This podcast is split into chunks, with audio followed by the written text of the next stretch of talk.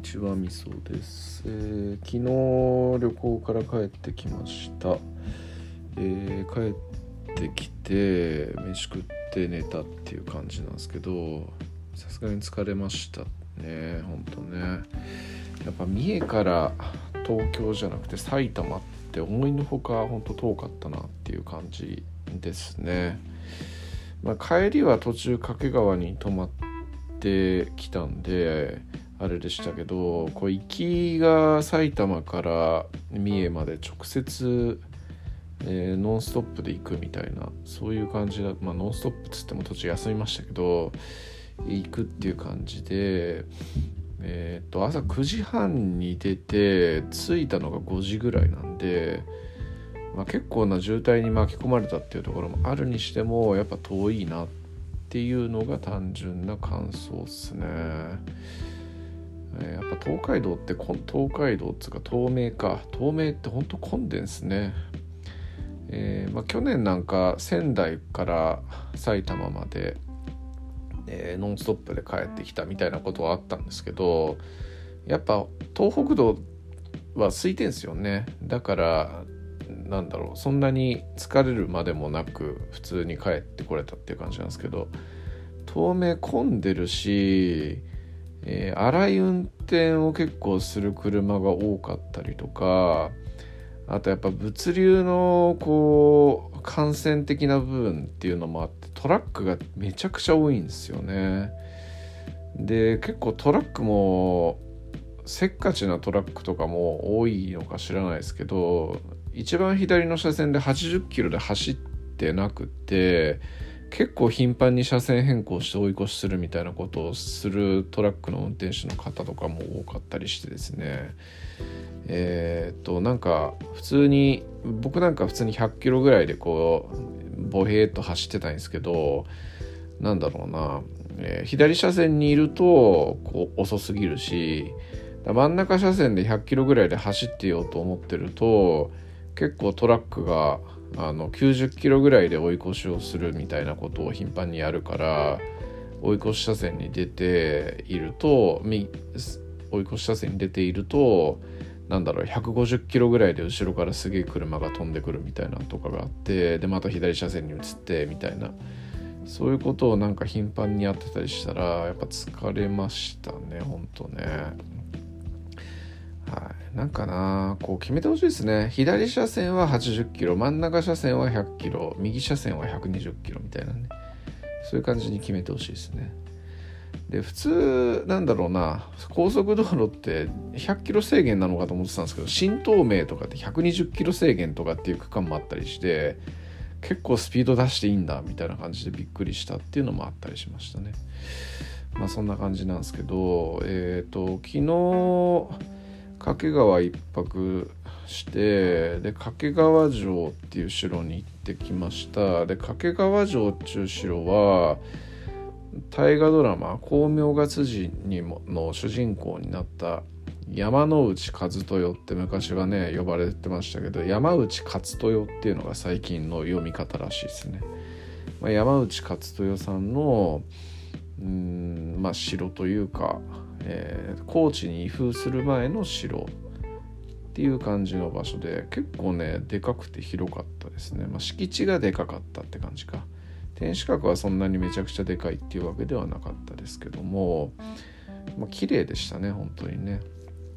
えーそういう感じ。綺麗っていうぐらいしかないですね。戦争を特にした城でもなく、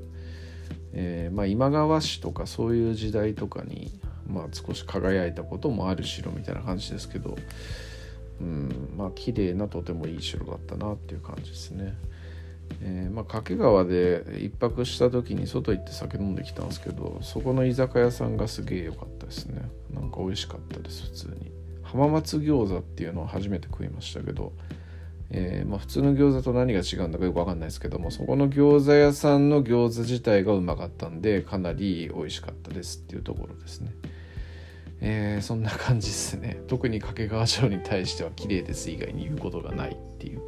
感じですね。えーとんでその後静岡市の方行って駿府城っていう城に行ってきました。で駿府城ってなんかうちの奥さんが静岡の三島っていうところに住んでいて、まあ、静岡市からは遠いんですけど、まあ、行ったことがあるっていう話で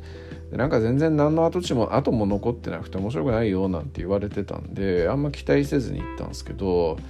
いやいやいやいや何言うとんねんっていう感じで、えー、天守台天守閣はもうないんですけど天守台っていうのを今発掘工事をしてる最中ででその発掘工事の現場を見ることができるっていう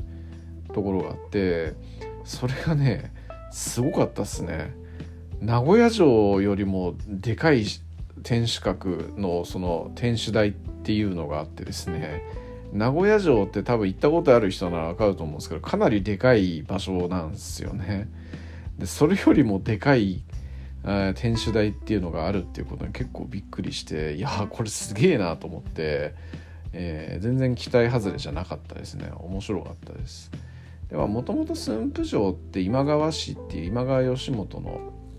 今川義元ってあの桶狭間の戦いでね織田信長に討たれたことで有名な今川義元さんですけど、えーまあ、そんな印象が普通の人には強いですけども非常にあの強力な戦国大名でしてでそれの本拠地があったのが駿府なんですよね。で、まあ、軽く今川氏について言っとくとですね、えーとまあ、武田北条とこう甲寸山同盟を組んだっていうのでいうのとあと桶狭間の戦いっていうので有名なんですけど、えー、まず戦争にめちゃくちゃ強いんですよね今川義元って。東海一の弓取りって言われていてで北条あの関東の北条氏ってその当時北条氏康っていう人が当主だったんですけど北条氏康ってすごいこの人も強い人で武田信玄とか上杉謙信の攻撃なんかを跳ね返したりして、えー、まあ、他にも川越野戦って言って日本三大野戦の一つを指揮した武将としてもですね有名ですし戦争も強いしあと政治的な能力もめちゃくちゃ高くって北条氏って一番日本で一番政治がうまくいっていたって言われてたらしいんですよね。でそんなところの北条さんなんですけどその北条さん相手に今川義元は結構何回も戦争に勝っているっていうことをやってますし、えーまあ、それが東側の攻防ですよねで西側の攻防としてもこう松平氏っていう徳川氏ですよね徳川氏を服属させて三河をえー、手中に収めてで織田氏織田信長の父親の織田信秀なんかの方も圧迫をして結構尾張の南の方とかまで侵攻して取ったりもしてるんですよね。非常に強い戦国大名だったんですよ。でただまあ運悪く織田信長と戦った時にこういろんな偶然とか、まあ、織田信長の能力の高さっていうのはあるんですけどそういうところで一夜にして撃たれてしまいでその後急速に衰退をしていくことになるという感じなんですが、まあ、そんなすごい全盛期の強い今川氏が本拠地を置いたのが駿府なんですよね。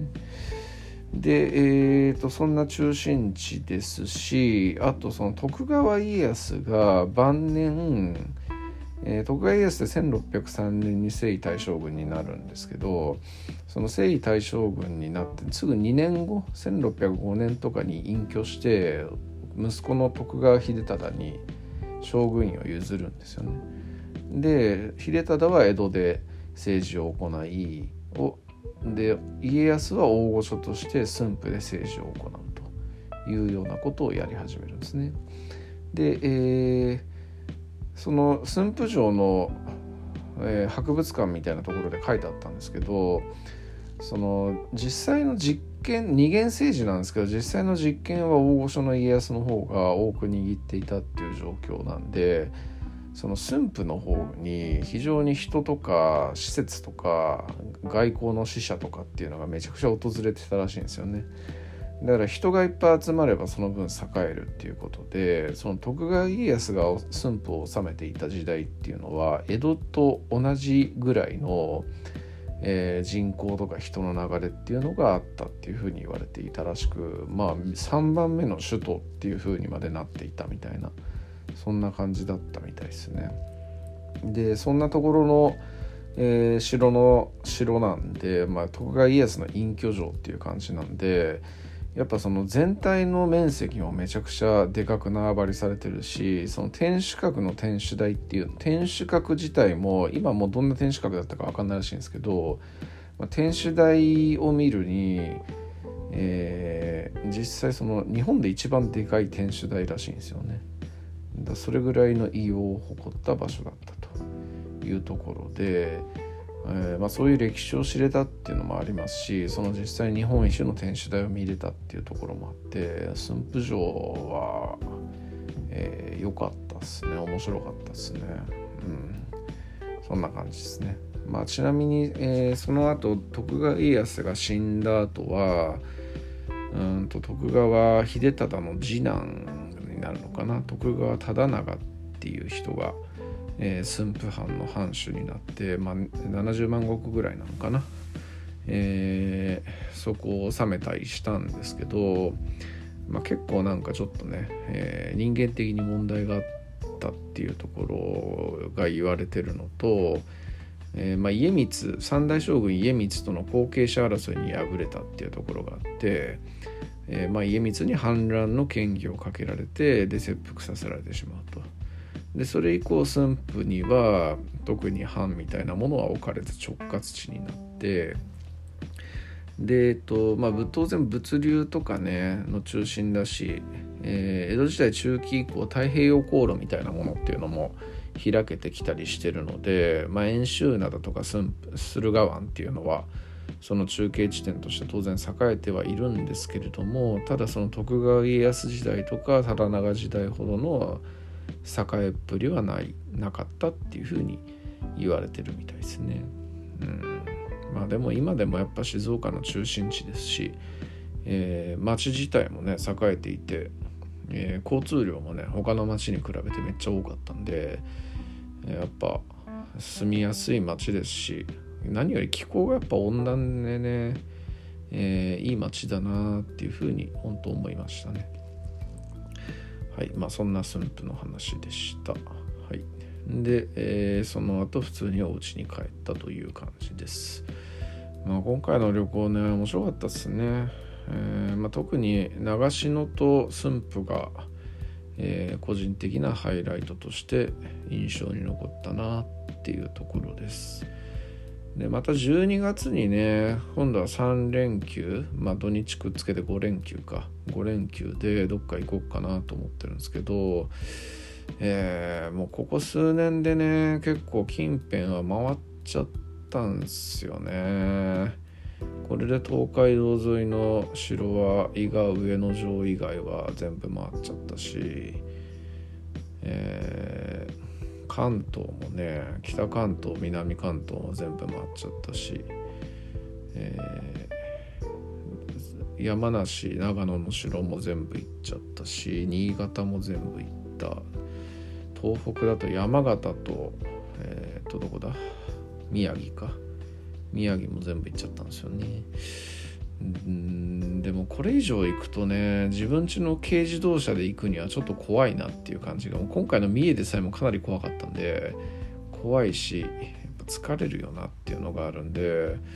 ちょっともうそろそろ電車とかで行ってレンタカー借りてみたいな感じにしようかなとも思ってるんですけど、まあ、それはそれでちょっとお金もかかるしなっていうので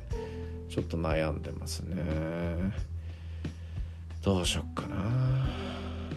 か最近ヤビさんヤビさんってあの樋口塾の方なんですけどもヤビさんの話を聞いていて富山行きてえなと思ったんで頑張って富山まで車でぶっ飛ばして行って、えー、隣のね石川とかぐらいまで攻めてみようかななんて思いつつっていう感じですね。まあもしくは岐阜岐阜と福井あたりとかまでちょっと攻めてみるとかね、うん。まあ、岐阜もね、えー、岐阜？岐阜か犬山城は愛知か、まあ、犬山城とかまではね何年か前に車でぶっ放して行ったりしてるんで、まあ、岐阜ぐらいだったらなんかまだ行けるのかなっていう感じはするんで岐阜一泊福井で2泊みたいな感じして帰るとかね。そういう感じにしようかなっていうこともできるし。まあでもちょっとヤビさんのねぶり話が非常にあの印象的だし。12月だったらまあ運悪いと雪降るけども雪降ってなければちょうどブリもうめえし、えー、なんだ？ブリもうまいし雪も降ってなくて観光もできるっていうところなんでちょっと行きてえなっていう感じしますね、まあ、ちなみに3年2年前に新潟12月とかに行って雪降ってなくてでブリ食って感動しましたね。こんなにうめえもんなのかと。あれはちょっと衝撃的な感じでしたね。ただメニューにないいざ普通の居酒屋なんですけどブリありますってメニューになくてブリありますって聞いたらありますって言って出てきて超ピッカピッカのブリだったんですけどそんなにいっぱい量はなかったんですが、えお会計見てみたら1皿3000円とか取られてうえーって感じになりましたね。やっぱブランド品は違うんだなっていう感じでしたね。全然でもその店あの高級な店でも何でもなくてそのブリ以外のものっていうのは非常に良心的な値段だったんですけど、えー、それだけはめちゃくちゃ高かったみたいなそういう感じの思い出があります。はいまあそんな感じですね。えーぜひここに行ってみたらいいんじゃないんですかみたいなことを言ってくれる人がいたら教えてください。お願いします。ありがとうございます。